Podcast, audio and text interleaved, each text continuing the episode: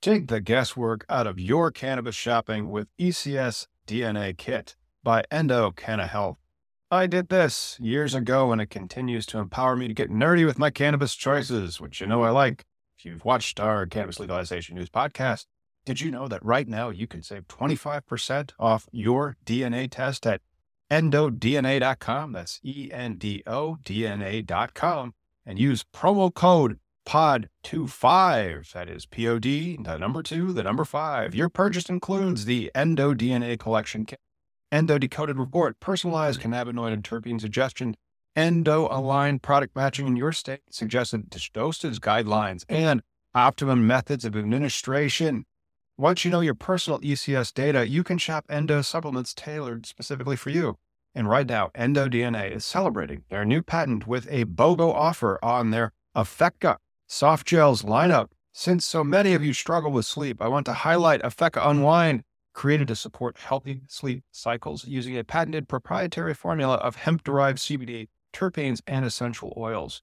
If sleep is eluding you, sweet dreams are made of this. So buy one, get one, my friend. You can shop online at endodna.com. And don't forget promo code POD25 at checkout to save 25% on your DNA test kit.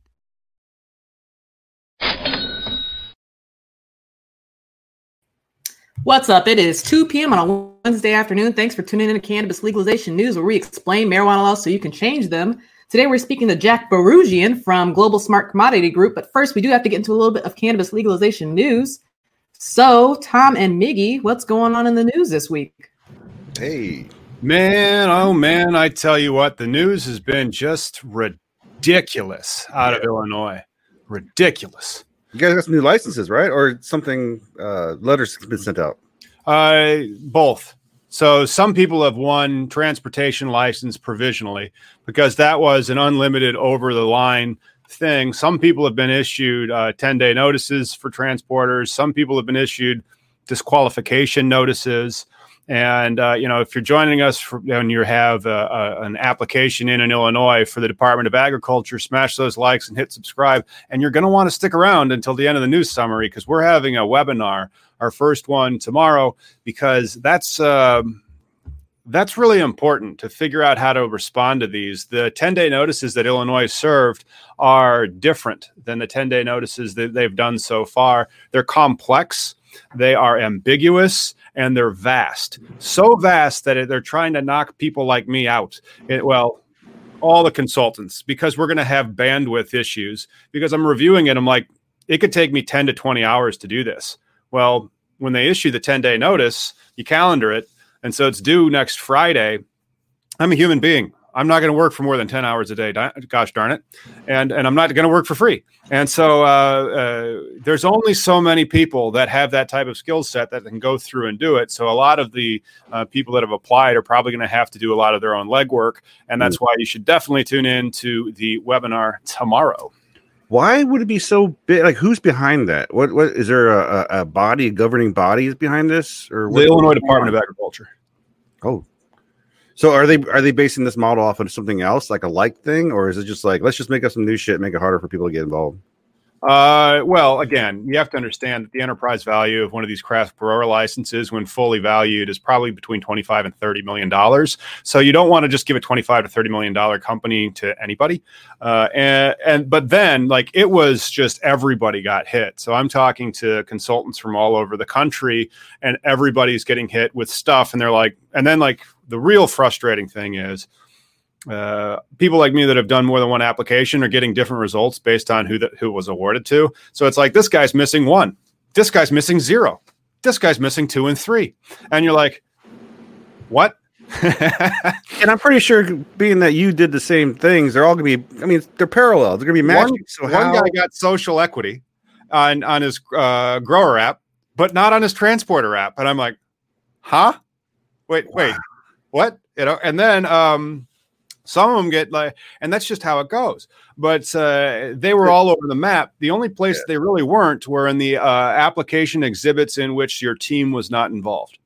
So, like, if it didn't come down to like who you had on your team to determine how well you could farm, mm. or like how good your uh, organizational crap is, but then a lot of it was just like, And the, the frustrating thing is, so then you start looking into it because they provide citations, Yeah. and then the citations are actually in the application, and you're like, okay, how do I tell you that it's not missing, even though you say it's missing? But is it Yeah. KPMG? uh, yes.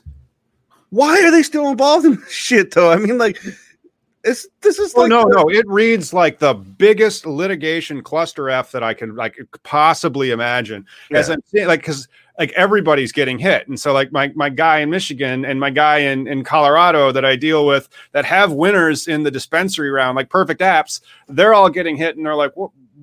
And I'm like, ah, and so um, uh, it's extremely frustrating, and it's all due next Friday. Yeah. And so that's why you absolutely want to turn tune in to um, the uh, the webinar. If you want to sign up for the webinar, you can head over to our Facebook page. It's facebook.com backslash collateral base, uh, where we're actually live right now. So I have to be kind of careful. But uh, there's a landing page there that you can sign up for it. And uh, then you can sign up for that on this 10 day notice deficiency webinar. It's going to be our first webinar that we do on Zoom. So we do this on StreamYard.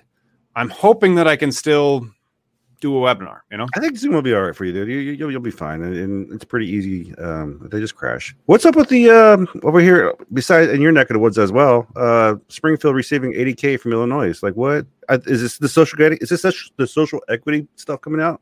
Oh yeah, like social equity money starting to flow in Illinois. There was like 31 million dollars handed out. There was a lot of great contracts handed out. Some, of course, a lot of them went to insiders.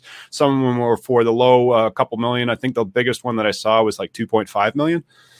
Damn. But uh, that's the social equity at work, and so that social equity da- tax dollar has hit the benefit before any licenses are handed out. And again, getting back to uh, the point of the social equity is to bring down and reduce the barriers to entry to the cannabis market. Have you seen the frickin' application for the, the? This is their entry model grow, right? Their entry model grows a twenty-five to thirty million dollar enterprise Damn. and they aren't going to give it to anybody. The applications are a thousand flipping pages long, and then you get uh, a ten, you get a notice of deficiency that makes zero sense and that are completely different depending on where you look. you know, yeah. But I, you know how I joke about regulation? How I'm always like, it's probably somebody that just did this. All right, we're gonna do this, right? But it's probably not. It's more like somebody doing this. All right, I got a thousand pages we're gonna work on. Because if someone did this, it would be Yeah. like, hey, we're just gonna have like three rules. I uh, that's one of the problems, you know. And so join us for that webinar tomorrow, and then we will be reading tea leaves. And so the tea leaves will help us understand how to respond to this. And so, is it really, you know, drug induced? Is it? Uh, I think I like to think it's complexity induced. And our guest today is going to have some talking about complexity because we have options contracts and futures contracts to discuss. Mm. However, uh, much like options and futures contracts, there are models models of math that are involved, probably in the scoring uh, that KPMG came up with. These people have no idea what the industry is, but they can model numbers fairly well, and so uh, they've probably created some algorithms. Those algorithms all got tripped, or maybe it's just they flagged as they flagged it all randomly, clearly, and Yeah. then um, it's just to see if people respond, just to weed them, you know. It can't be an algorithm. It's got to be human error, man. Because if it was a if it was a software related thing, either it would do good or just shit on you every freaking time. It's not gonna like give you half and half. you know what I mean? It's Yeah. gonna Like if you, give, if you give the same result to Yeah. the machine, it's not going to give you two different answers. No, man. It- it- well, you don't know. I mean, like we'd have to see. I mean, maybe it's a random number generator, but Hey, I- uh, yeah. And so that's that's the the news out of Illinois, man. What's going on anywhere else? I've just been kind of sucked into a vortex. Well, check this out. I found where I want to live next. There's going to be a large marijuana marijuana grow site that gets okay for Shaw Walker Factory. It's also going to have 150 new apartments above it. What's this? Someplace in uh in Muskegon. Muskegon, where? Uh, uh, what is that? Michigan. Muskegon, Michigan is going to have a mixed use commercial building where you can live above weed growing. I'm excited for that one, dude. Like, I really want to move there. You know, here I want to see the zoning commission Yeah. meeting for the special use permit where it's like, and how close are you to residential uh, real estate? Same building. Say it's just we take the elevator to two apartments. Uh, that violates the setback of a thousand feet from a residence. That's why we're here. We want the special use. We would like a variance so that we're co- complying with these uh, these these rules. And then can you consume on premises? I mean, there's going to be so many consumption lounge. If you're joining us from Detroit, don't forget to like, subscribe, and then also get in touch with us over at cannabisindustrylawyer.com because we're helping people with the consumption lounge applications and also with the uh, the, the legacy license applications. Right now, we're yeah. making some charts oh man, this was one of the things that I had to spend like six hours on yesterday. And if you tune in to the webinar tomorrow, you'll be able to see it because we're going to go over it. Uh, that's that's kind of how you score these types of applications and we've created a 31 32 pages and that would be the scoring criteria for your craft grow license application that is similar to other types of licenses in other competitive states and then once you have that now i can like very quickly go through these 50 page tomes of, uh, of narrative, some of which I have written, some of which I haven't written, uh, to try to find these specific keywords because I'm going to be like, it's right there. It's right F in there. How can it be here? And it's, I'm, I'm deficient on this measure. Yeah. you know? Well, again, human, human, it's got to be humans. Did you see also with the Detroit, uh, the city opens applications for, so this is from the actual city, uh, yep. Detroit Legacy Cannabis Certification.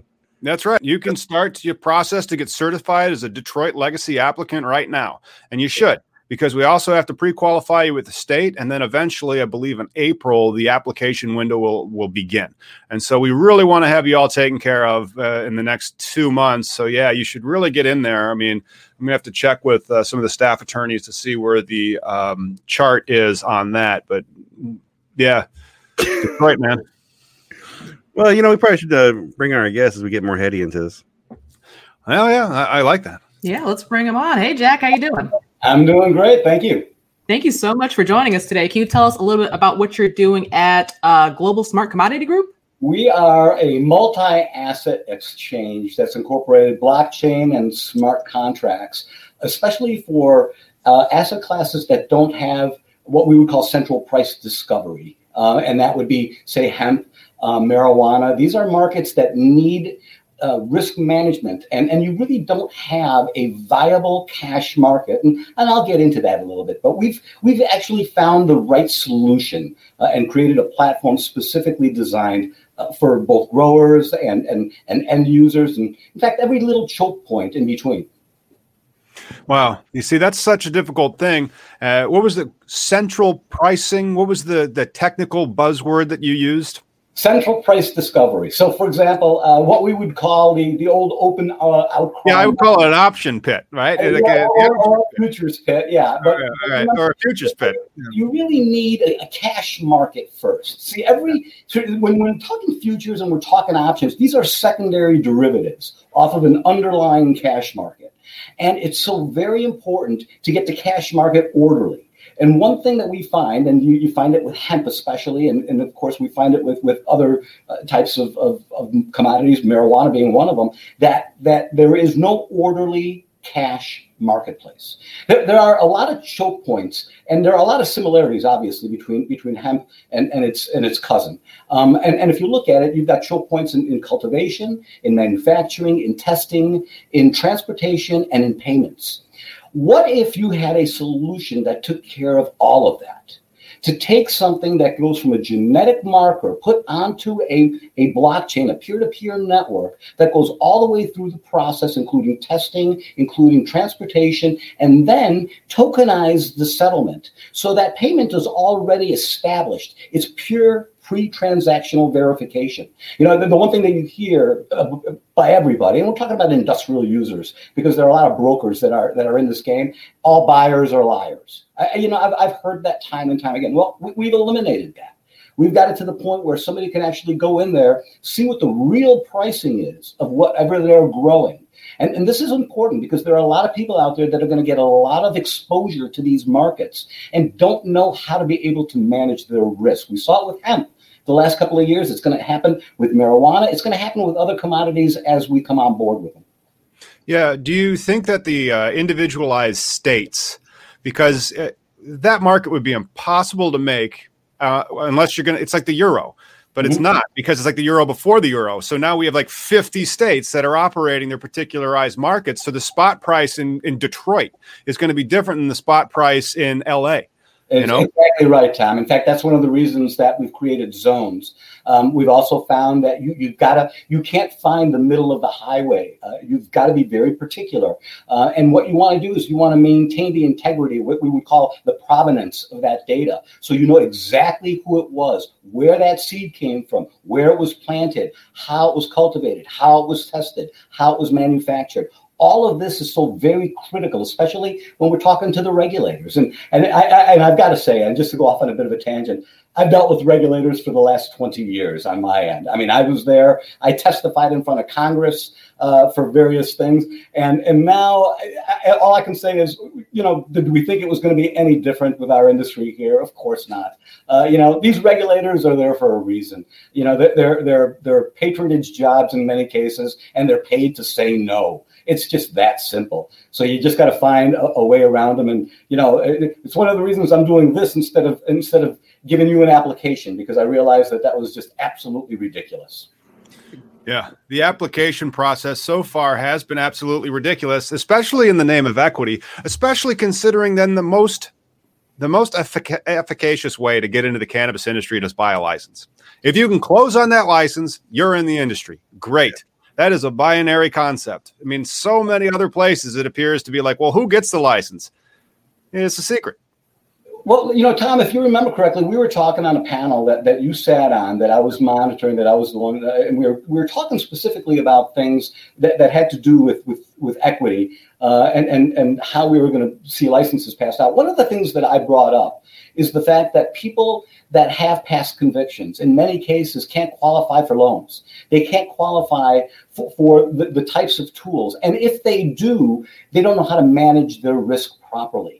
See, these are things that need to be taught. For me as a trader, I've spent my entire time right out of Loyola University here in Chicago, and I went right into the pits and I traded. So, so managing risk is inherent in my blood. I understand that.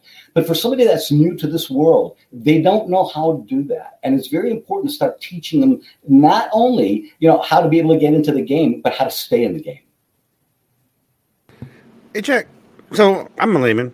Like Tom is, you guys are gonna be talking over my head this whole thing, but uh, my perception of it for what you offer, because you're just dealing with the hemp sector, right? Uh, in your company, and you're you're talking about commodities or whatnot.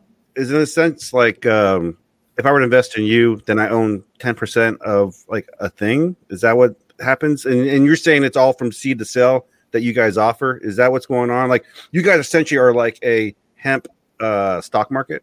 Almost very, you know, I mean, I guess you can call it that, but that's just for him. Remember, if, if we're going to take a step back, let's understand what we're trying to do. We're creating a solution for, for any asset class. What I want in particular is a platform that is for sustainable and environmentally friendly types of asset classes. This is something that is not done out there right now. We do not see an ESG exchange. Um, you know, and it was really brought to me by my son's friend. My son's a lawyer out in the, the famous lawyer in Newport Beach, California, my son. And this friend is a Tesla engineer. And he said, you know, Mr. B, why aren't you guys trading things that matter to my generation? Why aren't you trading things that make batteries? Why aren't you? Tra-? And then I did my research and I realized he's absolutely right. Uh, you know, so when we're looking at at various commodities, I'm looking at things that are sustainable, that are environmentally friendly. I'm looking at rare earth elements, for example. One of the reasons that we got into hemp uh, is not only because of the, the various uses of hemp, but more importantly, um, I see a $167 billion addressable market in five years with hydrogen power cells. Mm those hydrogen power cells are actually powered by hemp biomass. This is something that people don't even realize. And it's something that's about three to five years out. So now as we're going down this road together, we need to realize that there's going to be farmers, there are going to be manufacturers that have exposure. So, Mickey, going back to your question, it's more like a contract that goes up and down in value. What is the price of this hemp uh, that's got 10, you know, 3% uh, THC in it, that's got, uh, you know, 25% CBD? It's got exactly what the pharmaceuticals would want, or better yet, it's got what the hurd producer would want. It's got the right stock. It's got the right, it's got the right technology just got the right seed that's been planted. So now all of those different types of markets are listed on our platform. So somebody can come and see that all on one pane of glass. They can see everything, what zone it's from, where it's delivered, how it's grown, who's growing it, all of that on a PFD right in front of you. And more importantly, and, and this is really what it gets down to, it's all transparent. All right. So now you're seeing it, you're seeing the pricing. The biggest problem that I have right now, for example, is that there's no real pricing out there. Right. You know, the, the, CME announced this, you know, oh, they, they've got uh, hemp benchmarks is going to be their their price. And then I looked at what the hemp benchmarks people are doing, and I don't mean to disparage what they're doing, but but it's wrong. It's incorrect. I mean, I've created product all my life. What yeah. they're doing, is they're taking, uh, you know, something that's that's that's an apple and that's an orange. They're calling them hemp, and they're giving you an average price in between. That is wrong, and that's that's the reality of what we're doing. We're giving you real markets for these various little nuanced, um, you know, variations within the entire industry. Is if what is what you offer? Can it provide for like the future of like commodities for like say corn and and pig mm-hmm. and all that stuff? Is that going to be something where I can just invest in hemp? That'd be my thing. That's exactly right, Miggy. What we need to do is, and what we're let's let's take that step. We're creating that cash market, which is that orderly cash market, so that we can establish that secondary futures market and options market after that. See, it's, it's based off of this cash market. We'll do a couple of different things. We can play a few different games with it. When I say games, I mean we can try a different thing or two. For example, we can see which are the most actively traded hemp contracts that we have in the cash market and create an index. Now we have a hemp index, which actually would be used, and you've got what they would call index arbitrage. People would be keeping that index in line with the actual cash market. Now you've got a futures contract. Now you've got a contract that, that growers can use, like a corn contract, like a wow. soybean contract, to hedge out their exposure. And for me, though, the reality is that without what we've done is we've created a digital solution to the to the analog world. You know, yeah where you'd have to go and open up an account and you'd have to wire in money and you'd have to and, and all the rest of this and you'd have to settle up trades for two days or whatever the case is. What this is is instant settlement. It's tokenized settlement. You're buying those tokens. We're freezing them as an exchange and then we're releasing them once the product is delivered. It's that simple. So it's pre-transactional verification. It makes life so much easier for people that are on both the buy side and the sell side so then, uh, but with a cash market like that, you have the individual person. It's like the corn silo. So like it's it's there at the spot at delivery. How do you uh, how does your exchange help effectuate delivery of the hemp? We have we have testers. We have sites for delivery in each zone, um, and and all of them are qualified. And we're also working with the USDA for that very reason. Uh, the USDA has found what we're doing to be the solution. They've actually told us uh, that they've been looking for a solution, and we've we've actually come up with it uh, to divide us into to different zones within the country, so that we can give them the correct pricing for hemp and for the correct hemp pricing within that zone. Because what you'll find is that there are variations of hemp within the zones. See, that's one that's one of the parts of the puzzle that they completely missed. And as we brought that out, it was almost like a light bulb turning on, you know, in their heads. Um, so, so they're very eager to see us go down this road. Uh, there are people that have contacted us from from Europe that are that are uh, making um, leather seats for BMW, uh, for Volkswagen. They want hurd. They need fiber because they see that as their, their green solution for everything that they're doing. The, the, the hemp plant, and I know that I'm being a bit of an evangelist, has turned me uh, from being, you know, the, the old time capitalist on the floor of the exchange into this this reborn type of, of person when it comes to hemp. There are yeah, impact investor. I tell you, it is just ESG. I mean, you have an ESG exchange. What's the margin on ESG exchange? Ah, that's another question. How do exchanges make money after all, Jack? Well, uh, think of it. You make money off of uh, data fees because you've got to actually sell that data. People need to have that price dissemination. Uh, you actually have memberships to the exchange. Of course, we would have tokens, and every time somebody is actually going to have to withdraw tokens, or you know, they'll have to pay just a small little percentage, which will be a lot less than say transactional fees if they were in and out trading. So, so there are various ways, and there are various revenue streams that come with creating an exchange. But you know, but for me, and, I'll, and the only reason I do these things. Uh, and this is, you know, it might sound a little corny, but you know, this is maybe my eighth startup right now. Uh, I like creating these things. I like the fact that we, you know, you were changing people's lives. I've got, you know, you got eight, nine families now that that, that and this grew from nothing. Uh, you know, my old company's got ninety. Uh, you know, and and and we we grew that from nothing. I, I, you know that I dig that. You know, it's you know you, you can make money, you can lose money, but but those are the things that really kind of matter. And and now in this world, in this industry, um, you know, if you can layer yourself and do it right and do it, you know, responsibly, uh, we're talking about a huge addressable market uh, yeah. for for everything that we're talking about. Kind of like how Steve Jobs said, you know, teams are the best thing to build. And so, uh, if you're building those teams, that's really really cool. But uh, what types of product standardization? Because I am biased. I, I'm in the middle of a cornfield anyway. So, mm-hmm. like number two, yellow corn. There's not a lot of corn going on in the world. There's right. still a bazillion varietals of hemp from hurd to, you know, maybe you're growing it for its food, which is sometimes called like its seeds, uh, or you're growing it for CBD, or you're growing it for CBG, right. uh, or maybe you're growing it for its terpene profiles. How do you go about um, classifying that so we can derive a standardization for a price that could then go to a futures market? we actually have found various standards that fit specs. So we've got maybe 20 different specs for, for various. So we haven't standardized that entire hemp market. That's not the way it should work. That's the way others have tried it and failed. So what we have done is we have taken each individual market the way it is. Some might be paused. So we have a specific, uh, we have four offerings for hurd with different types of hurd. We have uh, offerings for for um, for hemp uh, that's that's heavy in, in CBN and CBG. We have uh, so uh, it, we we we've actually bifurcated that process. That and then we've taken that even one step further and taken it to zones. This is where the USDA has come to us and said, "Thank you. That's what we were missing. We didn't see it that way." And now we can actually give them everything again on one pane of glass, which allows them to see how these various markets might be interacting and what the price differential might be between, say, hurd uh, for for one purpose in um, you know one zone versus the other zone. It might be the exact same hurd grown, uh, but there's a price differential because of either transportation or because of, of location. What a great way to look at it! I love the fact that you come from like just mainstream financial arena, right? And then you're incorporating it to the the hemp perspective. Um, but you know, as like Jack Herer would say, you know, like hemp can save the world. We all think this, we all believe it.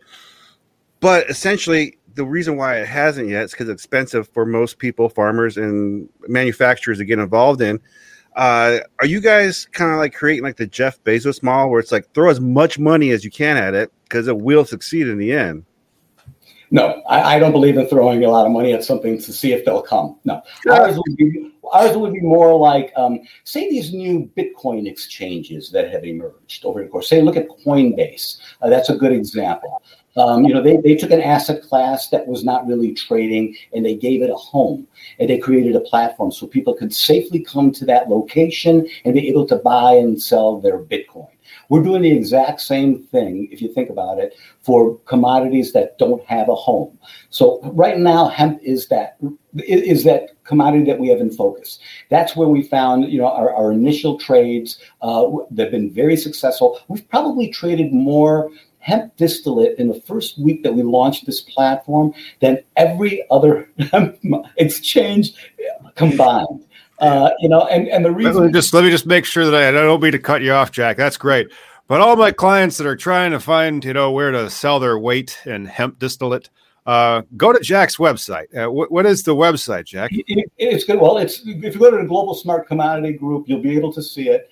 Uh, you'll see how to be able to get on and on board. But more importantly, when we we will get there, Tom, where people that have excess. And I'll give you an example. We, we had somebody that approached us just the other day, and and they, what they're doing is that they they are taking biomass and they are turning it into hydrogen fuel cells.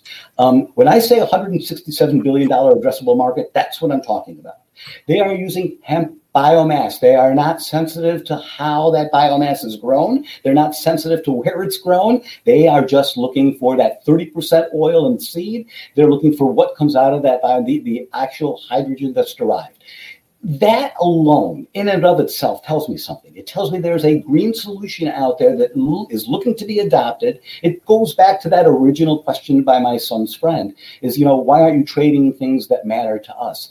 That's something that matters. There's something you know and, and and and just to go back to your question now you got a place where you know and once we've set the, the platform up properly especially for what we would call those over-the-counter trades those off-spec trades uh, which is where your, your clients that are sitting on these huge piles of, of biomass can actually move that's where they would go. They would go there in a location where you've got pre-transaction verification and the money's already sitting there. We're holding it we're holding it. So the transaction can't take place. No one can buy that from you. No one can lift that offer unless they've already given us that coin. And that's really important. I want to I want to find out more about that company that's doing the biomass into the hydrogen fuel cells. Uh, so you know we, we can talk more about that after the show, but that sounds like something that I'd throw money at and well, not just see what happens. I, I would like review their financials and their IP holdings first. I mean, you have to fill out forms. Yeah, but yeah, it's that's a that's one of the things that I always thought hemp was really going to be amazing for is as a carbon source yeah, or as a hydrocarbon source. Yeah, well, there's a company that's right doing it right now in France and, uh, and the byproduct of this, you know, and this is something to think about, are carbon credits. All right. Mm-hmm. Um, and, and because remember, you have a negative carbon footprint with what you're doing. So you can literally create carbon credits off of this. So, so somebody who is growing hemp doesn't realize that they're entitled to these credits. They can go to the marketplace and actually sell them. Um, see, these are the things that we're, we're, we're hopefully going to be there in another few months. You know, I, have got so many different ideas uh, with, with, where I want to take the exchange. But it, we're starting initially with these transactions for, for, for plain and simple distillate, for, for oils, for hemp hurd, uh, for, for various things that, that matter and, and that people want.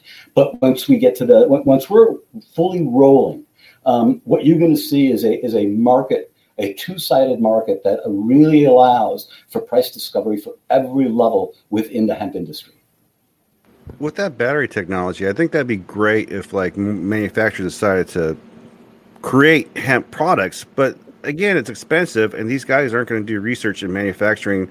Uh, because you know, I work I work in the electronics field, and it took them years just to get to what it's uh, ROHS, uh, which means no lead in components, uh, to the certain standards. You know, and you know, and that's why I was talking about the Jeff Bezos model because hemp has that potential to be everywhere, right? If Duracell invested in hemp, it'd be great to see like hemp little batteries, but these guys aren't going to do shit until someone else figures it out.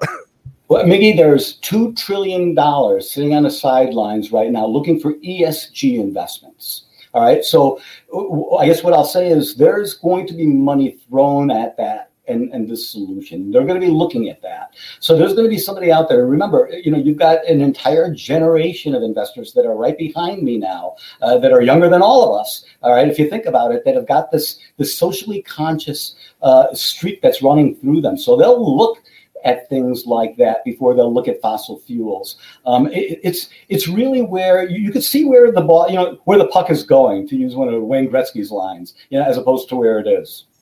Hmm. Yeah, but of course the um, uh, Tesla's not so green. I mean, like the seedy underbelly of that is needs the lithium ion technology. So if they could figure out a way to put that out of business, and it just what'd you do? Well, we grew some hemp, and mm-hmm. and then the rest well, there's a lot of science involved in the rest, but it, it turns out that we could actually create a battery from that. Yeah. The poly poly something cis is, is what it's called. You know, I, I went through the, the process, talked to a couple of engineers. They were explaining it to me. Um, yeah, the, the, only problem, and, and anyone that's an engineer out there would understand it, is is really thrust. I think it's you know we can replace trucks, we can replace cars, we can we can basically replace everything else out there. Uh, you know, with transportation, except the airplanes. Um, you know, we, we don't seem to have found the right technology to give us the thrust that's needed to be able uh, to take an airplane from fossil fuel uh, to say you know something that's that's like a hydrogen powered uh, battery cell or something to that effect. Once we get there, but but here I, I'm I'm a firm believer uh, that technology will get us there, uh, especially with all of that money that I think is going to be thrown at investments that look for these types of solutions. We've had guests on before that have mentioned uh, they call it impact investing or ESG investing, and so you really believe that that's going to be because I when I look at the hemp and the cannabis industry, I'm like Man, this industry is perfect for ESG investing, uh, especially like from the social equity aspect of it to the ability to recreate what it is to be in an agricultural field. I mean, that's the real excitement about it because the value of it on a per pound basis of the THC cannabinoid can really drive a lot of technological advancement. Well, you're right. In fact, every part of the plant. Uh, in fact, I, I went as far as to say that I see uh, hemp a lot like where soybeans might have been uh, in the in the 20s and 30s when they first started to proliferate. You know, remember soybeans weren't something that we grew here in the states. It was corn. We were corn and wheat. And but when we realized what what we had with soybeans, with the different products and how versatile it was, uh, all of a sudden soybean production just went you know out of control.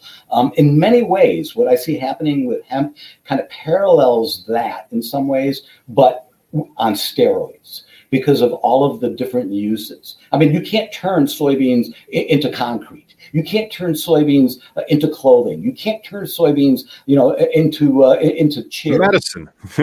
medicine. But yet, you know, th- this is the versatility of this hemp plant. It's, you know, uh, it's the kind of thing, and and that's why um, risk management and price discovery is so very important, very vital because there's going to be there are going to be a lot of boom and bust cycles that take place unless you can flatten out the volatility. And the only way to flatten out the volatility is to give people a solution that, in, in a place where they can come to actually manage that risk. And that's exactly what we're doing. Hmm. Yeah, that's fascinating. I always thought it was kind of ironic that uh, Archer Daniels Midland is based in Decatur of Illinois, or mm-hmm. historically it was. It may have kind of like how Peoria was home to Caterpillar, and then the, the, the corporate office may have moved, but that's where it historically was. Archer Daniels Midland can make darn near anything out of corn. You're telling me that they wouldn't be salivating over hemp? Like, there's not an ag chemical company out there just going like, "You can do what and what." And what? Okay, well, guys, uh, but, but, I think it has to get back to the prejudice involved with this uh, particular plant, uh, and then how farming is a very traditional uh, red state enterprise. You know. Well, I, I think that, that, that's that's a good point, but uh, but here's something that I guess a lot of people don't know is that each one of these companies, Cargill, ADM, all have very big testing programs internally for hemp. So they are looking at it and very, very carefully. They're looking at uh, the, the different components. They're looking at the, and you know, every time, for example, I put something out uh, on, on LinkedIn. Uh, I just put something out about uh, what we were doing with these various contracts. I looked at how many people saw it. I had about 10,000 views on my LinkedIn off of that. And about 500 of them were from the ADMs and Cargills of the world. And that opened my eyes a little bit. So it tells me that they're looking for, for what we're doing. So so for me, I'd like to take it and and and, and attack them. Uh, you know what? I'd like to see a contract on non-GMO corn. I'd like to see a, a contract on things that, that they're not doing, uh, as a matter of fact. Um, you know, because you know the Monsantos of the world uh, are looked upon uh, as the enemy with uh, you know by my children's generation. Sure, they're um, gonna they're gonna look at it as an enemy until they create their own cultivar, and then they're gonna be like, "You mean I can patent patent this plant?" And then yeah. they're gonna be like, "Hey, you're stealing my idea." It's like, uh, "You're not as idealistic anymore now that yeah. you have some patent rights, are you?" But uh, um, you know that's just how it is with youth. we we always think everything is supposed to exist in principle when you're young, and then you just kind of get you know, smashed with reality over decades.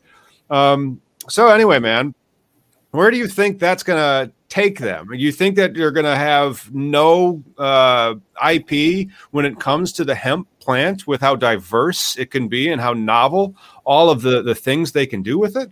Oh, in fact, uh, we're dealing with IP. Our IP is more the process IP, is, is a mm-hmm. process patent for what we're doing. Uh, the various people that have got what they have. Um, remember, you know, if, if you're, it's up to you. If you're producing a hurd uh, and you've got a certain, uh, you know, genetic marker on it, uh, that's up to you. We would have, if Monsanto or Cargill were producing hemp, they would be our customers on the platform. Uh, just like they're a customer at the CME group, at the Board of Trade, where they go out to hedge their risk or if they've sold too much, where they go to buy. Uh, which is another problem that they might have if they've oversold. So uh, you know, uh, you know, when they're looking for capacity constraints, th- there's there's um, there's a big issue right now uh, in, in, the fact that you know now that you've opened up the doors, which we did with the banking laws last year, um, there seems to be this rush. With the rush, of course, come a lot of charlatans. You and I know this. We've dealt with. It. We've been talking to, to people about it. Uh, but you really need a place where you can trust. You know, I, I commend you You've done you've done something a lot of people are looking for. They're looking for somebody that they can go to for, for good advice, for, for good quality advice. What we're giving them is, is a good quality risk management tool so that they know uh, they can come assured if they're going to buy something, it's on the blockchain from seed to sale. It's not just on some software. Um, so they, they know exactly what they're buying, where it's delivered, where, how it's tested. And we're talking about the entire thing. And then now once it's tested, it's held in a warehouse. So there is no just, you know, testing a certain portion of it and sending that in. Um, if you've got isolate, you send it all in to the testing facility. It's not just uh, an eyedropper uh, of oil. It's, you know, send us all your liters. All right. Well, they'll be sitting in our warehouse and that's where they will sit until delivery, whatever point of delivery we talk about. Makes life a lot easier for everybody. Yeah, the delivery is always an issue because you'll have charlatans that are trying to like buy 40 grand worth of hemp flower. And so, is this uh, contract that you have with the blockchain, and for, I mean, I understand it's a cash market contract, mm-hmm. can that go through the wholesale level to like, all right, here, the hemp has now arrived at the retail facility or the retail buyer? Mm-hmm. We could do that. Uh, what we find is that the industrial purchasers of the of the hemp that we're dealing with d- don't necessarily need that. Um, mm-hmm. But if we ended up with, say, a distributor uh, that wanted to make sure that we could verify, and they had, say, say for example, we dealt with somebody that had a, a line of CBD stores uh, around the country. Uh, what we could do is make sure that we we're covering them so that every one of their uh, products is actually certified uh, which is something that's very important. The certification process is all over the place. Um, what we will do with the USDA is find a certification process that everybody will have to abide by. And that is going to be very important, especially when we're talking about launching the secondary derivatives down the road. Yeah, the secondary derivatives is going to be, they really need a place where you can take it to market. Yeah. And then that is, that has been lacking because there's people that are just like sitting on it in warehouses or they're sitting on distillate also in a warehouse. Yep. Uh, and so that biomass, I mean, like, gosh, I was uh, in Detroit on a meeting, uh, talking to some farmers, sitting on 100,000 pounds of premium smokable hemp flower. Mm. Just 100,000 pounds of smokable. Jiminy Christmas. And, and, it goes bad. It's, it's like a deteriorating option if you don't be careful with it, unless you've got it stored properly. And that's one of the things that people don't Even then, even you then, know? sure. You get it stored property. What do you got? yeah. a couple of years at the most. You still got to oh. move it. I mean, it's still a it's still an agricultural commodity. I mean, that number two yellow corn after it's dried and in the bins, mm-hmm. sure, you can keep for a bit. You take care of it. I mean, you start getting all wet and all that, and something goes wrong. Yeah. So, so just to go back to it, ours isn't. You know, we don't get into the to the to the granular. So, for example, if we were to launch, um, you know, another hemp product uh, tomorrow, um, it wouldn't matter to us who's filling that space as long as they fit those specs that are needed for that end user, whatever they might be. So we have a, a, spec right now, for example, for a specific type of hurd, because we have a buyer that needs a specific type of hurd. So we have that listed. It's being transacted on the platform. Somebody is growing that hurd, and we had a buyer of that hurd. They are no, not going through a broker; they're coming to the platform, and it makes again life a lot easier for them so your platform is definitely a, a hemp just exchange, right? Or do you guys are going to be going to cannabis eventually one day? Oh, cannabis. Uh, I want to go to rare earth uh, elements. I want to go to. You know, I'd love to get a battery index down the road. I, I, I want to find things that, that actually matter. Uh, you know, I was talking to Tom a little bit uh, ago about non-GMO corn. Uh, you know what I mean? There's a there's a, a big need for that. Um, you know, people are looking people are looking at different types of, uh, of asset classes right now that are not the mainstream. They're not the corn and soybeans of, of the old world. And the larger exchanges don't have time. So the CME group, for them to come and launch a new asset class, um, it's got reputational damage to it. if it doesn't take off, it's got, uh, you know, it costs a lot of money. They've integrated so many different systems. So that's where it leaves that, that window of opportunity for somebody like me and, and my partners to step in and, and create something that, that they would want. The difference between what we're doing with the CME and the Board of Trade and all the rest of the, uh, the futures exchanges do is we're going to incorporate the cash market with the futures market. So they'll be able to see all of the price discovery on one pane of glass. It would be as if the, the stock market were trading with the futures together. Um, and, and that's something that you don't see right now because they're bifurcated. They even have two different regulators, the SEC and the CFTC. So, so, but we're trying to bring that world together to make life a lot easier for people to be able to understand what their risk is. See, people don't understand risk. And that's one of the problems that then we've seen. And it's one of the reasons people have gone bankrupt uh, in this business over the course of the last year. It's our job to, to avoid that volatility, to make sure that if nothing else, we give them the tools to avoid those pitfalls. Jack, how long do you think before it's actually in the commodities hemp? Like it'll be it'll be listed with like pork rinds. How, how long do you think that'll Pork rinds. Pork, pork bellies. Uh, I, you know what? I think uh, honestly, within the next couple of years, uh, you know, a lot of it depends on how big and how quickly the cash market takes off, uh, and and when that does, it usually it, it usually takes it to the next level. Yeah, that cash market could take a little bit, and then um, how are you gonna if, you if you were going from the cash market into the futures market? Is there going to be any spread at all? Like, how are you going to get a market maker in um, in the hemp futures if if it's it's all on the blockchain? Well, let- let's let's give you an example of how a futures contract might work. Um, say we out of the twenty or thirty different types of hemp uh, that we were uh, listing, we found that maybe five of those contracts were, were very regularly traded in the cash market. What we would do is we would take those five markets and create a hemp index, for example. So now we have a, a hemp biomass index. Now that hemp biomass index, and we would give you the parameters on it. Uh, could be an index, basically a number. You know, from uh, starting off at a basis of zero, and and it or, and it can go up and down based off of what those five contracts are doing. The index, just like the S and P or the Dow Jones, would be turned into a futures contract. Well, now what you have is an is an index that allows you to be able to buy and sell the entire price movement of your hemp contracts and your hemp asset class. So in many ways, if you look at the S&P 500 futures, that's the way you get in and out of the entire stock market by using one trade that is a futures contract. So it, it, would, it that would be one approach that we would use. Another approach is that you know all of a sudden we find one certain type of uh, distillate, say it's an oil, say it's a CBG, just trades crazy. Uh, and and that we could turn with the right specs, we would turn that into a futures contract, and you would have a, a spread. Remember, futures end up with a you have a, a, a premium associated with it because there's a time lag. All right, that futures contract doesn't come due for another two or three months. So there's a price differential between the cash market and what you see out there in the future. Usually people come in and make markets. As far as making markets themselves, that's where we come in. We know people and understand. We will sell memberships. There's a, a we, I've got a thousand traders here in Chicago that are dying for new things to trade. You How much does a seat on the Chicago Board of Trade go for these days? You know what? We, we demutualized the exchanges. Was that, when I was on the board of directors of the CME group, we demutualized the exchanges, and what we did was we divided it up. We gave people stock, and we gave them a what we called a trading right. Uh, so that and then what happened is so that stock, uh, if you were a full member of the CME exchange, you got eighteen thousand shares of stock. Uh, then they split it five for one, uh, so you could do the math, and it's trading at two hundred dollars a share right now. Uh, you got a sixty billion dollar market cap on what was a a little country club membership organization.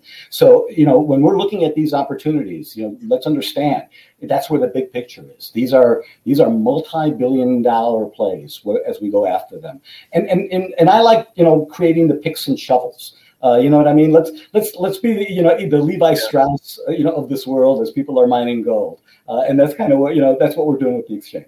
What about um, how long were you there? Because my uh, uncle sold his share. Gosh, I want to say in the '90s. Sometimes he Oh. he was yeah, we demutualized in, in the late '90s uh, at the CME, uh, and then the Board of Trade was right after us. We, we we got out of the gate first, and when we did that, we were able to to layer ourselves into the entire world of electronic trading before anybody else. Uh, and then what we did was we used because we were IPO'd and we went, we had stock in hand. We used that as currency and bought the Chicago Board of Trade, the New York exchanges. Uh, you know, we, we, we they went on a buying spree in Chicago. So yeah, it, it, it's been it's been a, about a good twenty two to twenty three years, I think, since we demutualized. hmm, I don't know. So you didn't know anybody on the CBOT in the '80s or anything? Oh, I did, of course. I knew people at the CBOT, at the CBOE. Uh, you know, the option. My my best friend uh, ran one of the biggest options groups in, in the city back then. Um, that, it's a, it's a tight community. You know, we're Well, did you know Rick Dwyer? Oh yeah, I know. I know Rick Drake. Yeah. Seriously? Well, yeah. I mean, you know, That was my uncle. That was my grand, uh, my godfather. Yeah, Oh, he eventually passed. Yeah. yeah, yeah, yeah. Yeah. But, All right. these, are, these are names in the, in the business that you come across, and I, I, I mean, I, I, I hate to say it, but you come across them usually drinking after after the floor is closed. Yeah. yeah, I bet. I bet he was doing that. yeah. Yeah. Yeah, in fact, I can even tell you it was at Ceres when I met him, and we uh, actually, uh, you know, all, that's where all the guys go. That's where you hear the stories, um, you know, and, and I, I do miss that camaraderie. You know what I mean? Uh, you, you just don't have that anymore because you know that's that's where you learn. You learn about you know the, the markets, the structure of the market. You learn about risk. You learn about how to tolerate risk and how to handle it. Uh, you know, it's uh, that, that's an important thing. Learning how to how to handle failure. Anybody can handle uh, you know a, a winning trade. Everybody knows how to be you know gracious when you're making money and you're and but you know what you, you got to have class when you lose and, and that's what you learn from these older guys you know what i mean no matter what you smile you know what i mean and you make sure your powder is dry for the next day and you go in it's, it's, it was a hard lesson to learn but i'm glad i learned it Mhm. Right on. Jack, thank you so much for joining us today. Where can we go again for to uh, follow what you guys got going on at Global uh, Global Smart Commodity Group? that's it. That's the website. Uh, you know we're, we're changing it over again next week but but you'll see the site. It'll give you some information uh, and give you an idea of what we're doing. And, and if uh, anybody wants an idea or demonstration or a platform or is, or is a trader out there or has exposure in the markets uh, call. Of course we've got people that'll that'll help you along the way Awesome. Thanks again for coming on and thanks for tuning in, everyone. Make sure you like and subscribe to keep up with all cannabis legalization news. We'll see you on Sunday. Thanks.